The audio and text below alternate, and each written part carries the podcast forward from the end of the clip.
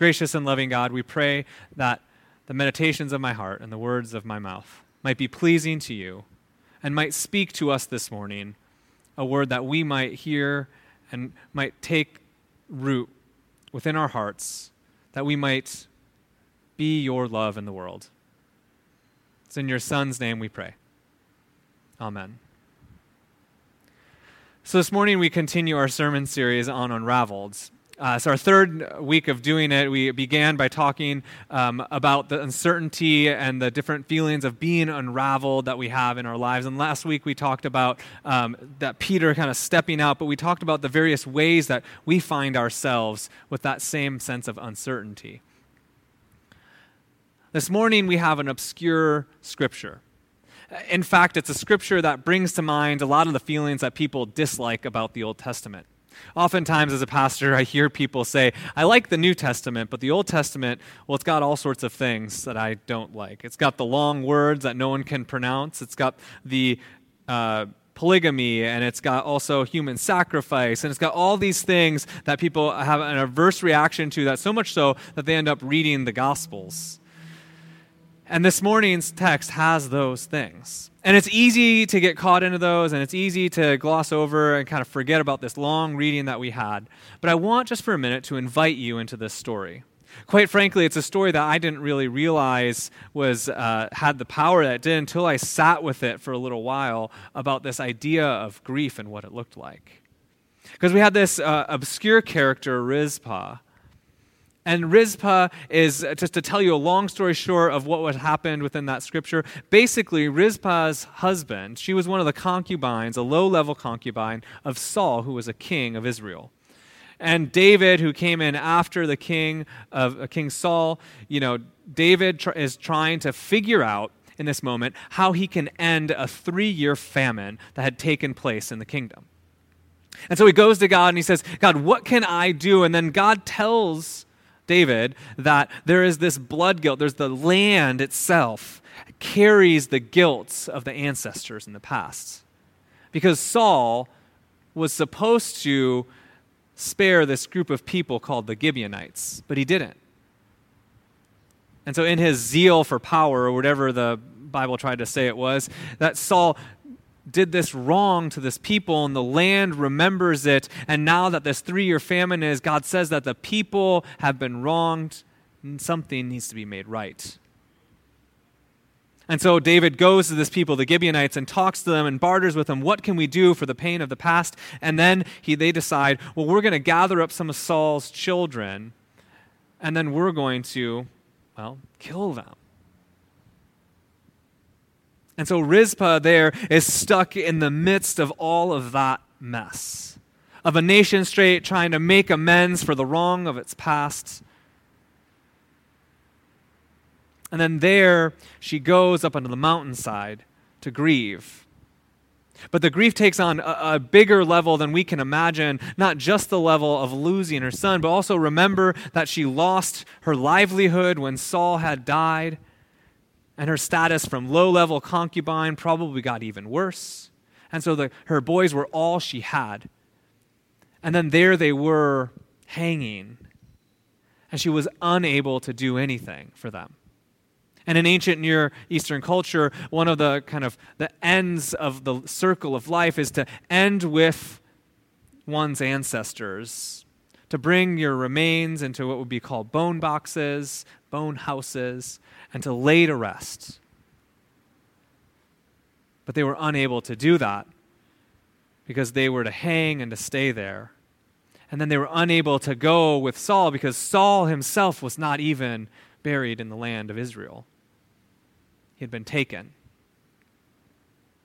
And so there Rizpah was, and she stood in that moment of pain, and she wailed she did what was traditional in the time and put sackcloth over herself, and she grieved and she cried. And she didn't just do it for a day. She didn't just do it for a week. She did it likely for months, from the beginning of the harvest to the end when the rain would come, which could have been two to six months, depending on the season and the year. Day after day, night after night, she would protect the remains of her children fighting off the birds and fighting off the animals, just in perhaps some sense of a hope that they might find rest. See, in this story that was written long ago that seemed like an obscure reading, the more I reflect reflected, the more I read on it, the more I realize how much it can resonate with us. Nation states making amends for wrongs of the past, but two wrongs not making a right. Public mourning that then is, gets the attention of the king, who then tries to make amends. See, I think we see in the story of Rizpah, we see in the story grief on a number of levels. You have this continual grief of the Gibeonites, Gibeonites, and you have this kind of the imminent example of grief and the loss of Rizpah's children, and then you also have this uncertainty of the future. Of a lack of completeness, of, of knowing that it can never go back to the way it was, and it will always be different, and it may not be the way that we see good to be. I think it's crazy that the, the people who put together this Unraveled series included this specific scripture, and they did it a year ago because it seems so poignant for us today. That in the midst of the COVID 19 crisis and pandemic, we feel more unraveled than ever, and that this story, which most of us probably didn't even know was in the Bible, can speak to us about grief and about public grief. I mean, as I was reflecting, I couldn't not help but hear the Black Lives Matters movement and Rizpah's length of stay on the mountaintop and grieving alongside each other. And I could hear the same refrains that people probably were saying to Rizpah Move on. It's over. What's past is past. Why are you staying up there so long? Move on. It's over. Civil rights was years ago. Why are we still lingering on it? Okay, we get the point. But it's in the midst of that permanence, that staying on the mountaintop, that some sense of healing comes. And similarly, I think that that speaks to the Black Lives Matters movement that is in the midst of, as they, con- they continued to grieve publicly, it was able to show kind of the community around the pain. And that we were able to do things that we probably wouldn't have done. Like our church would not have done a white fragility book study that we're doing right now, we wouldn't have engaged in that conversation had it not been for the public displays of grief. And one of the mantras that kind of comes up within that is that the idea that it's not going to make it right, and we're grappled with the reality that this is a systemic issue that we can't change. But something about the naming of the grief can bring a sense of healing. Something about naming and proclaiming what has been wrong and why it hurts brings a sense of resolve. Or might motivate us to do that resolve, might bring public action. And I know that's a macro level, but during this time, so many of us have experienced our own griefs as well on personal levels if you haven't been one that's experienced the grief and pain of racism, surely during this time you've experienced some sense of grief and pain. Perhaps it's that growing one where you don't even know how to name it. Perhaps it's that you weren't married when you wanted to be married, or you weren't able to have children when you wanted to have children. Or perhaps it's that life is slowing down and not speeding up, and technology is just getting out of control and faster, and you can't keep up with it. Or maybe it's been an event. Maybe you've lost your job during this time. Maybe you've lost a loved one. And that grief is there. Or maybe it's just the uncertainty and the isolation and what's going to happen next. You know, how will your kids go off to school when you're hybrid or online? That good is not going to look good the way you had hoped. I know for many people, they keep telling us in the church world that we can't go back to the way things was, uh, the way things were, and that, that's something that brings fear and grief in a lot of people because it means that something's going to change and something's going to look different. But we loved what was in the past.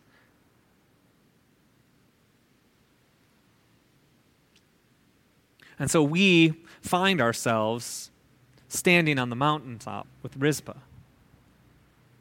grieving but we live in a society that tells us we're supposed to pick ourselves up by the bootstraps and move on and brush it under the carpet. Those who have lost a spouse know the pain. As the year goes on and the pain doesn't go away, but everyone around you thinks you got to get back to normal. Or the loss of a career or a dream. I know that in times of pain for me, telling me that I needed to get over it, which is a mantra I've heard, or that God will never give you more than you can handle, or just give it some time. Those times did not, those words did not make me feel better in those moments. But we have a long history throughout the Bible, a long uh, plethora of scripture that help communicate to us the power of expressing our pains. We have Psalms that lament. We have an entire book called Lamentations. We have Ecclesiastes that's not too bright. And we have all sorts of other scriptures as well. Even Jesus himself cries out to God, Take this cup away from me. And my God, my God, why have you forsaken me? And that doesn't mean that you are not faithful if you grieve. It doesn't mean that you are lacking in faith or lacking because you have doubt or lacking because you don't have this optimistic, cherry eyed view of the future. It means you are human. And what we know. Just like last week when we thought about the story of Peter walking on water, that God is always walking to us, what we know is that nothing can separate us from the love of God, not even that pain and that grief that you carry with you. Nothing, literally, nothing can separate you.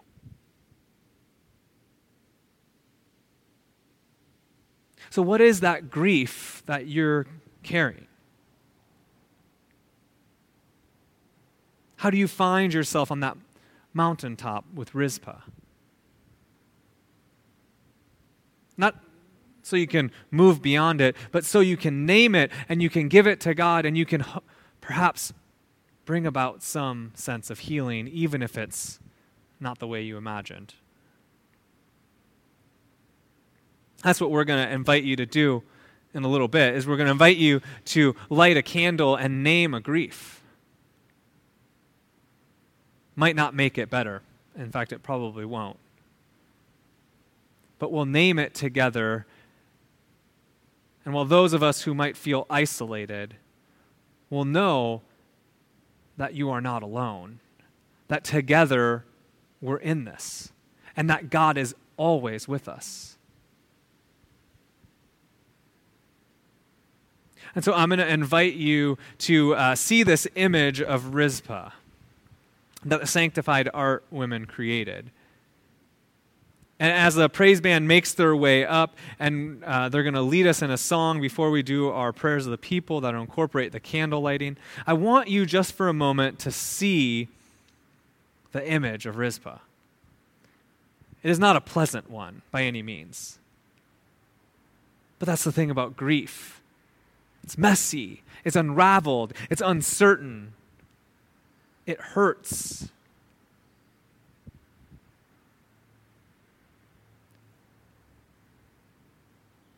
One of the most powerful images that I could ever imagine is the image of the crucified Christ. Also, one of the most painful things you could imagine. That there on the cross, Christ suffered and cried out pain and isolation there on that mountaintop, Rizpah cried out pain and isolation. what is that pain and grief that you carry?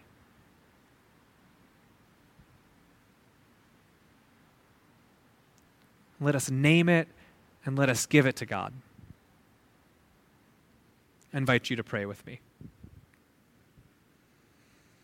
Gracious and loving God, life is not always magical and full of rainbows. And in a society where we're told we can't dwell on the past or linger when we're down, we pray that we might find a space to express our grief just like Rizpah. And as we proclaim that to you, perhaps even proclaim it to the world around us, that we will know that we are not alone. That you are always with us and that we are in this together. And perhaps then we might be able to sing back to you, It is well with my soul. Amen.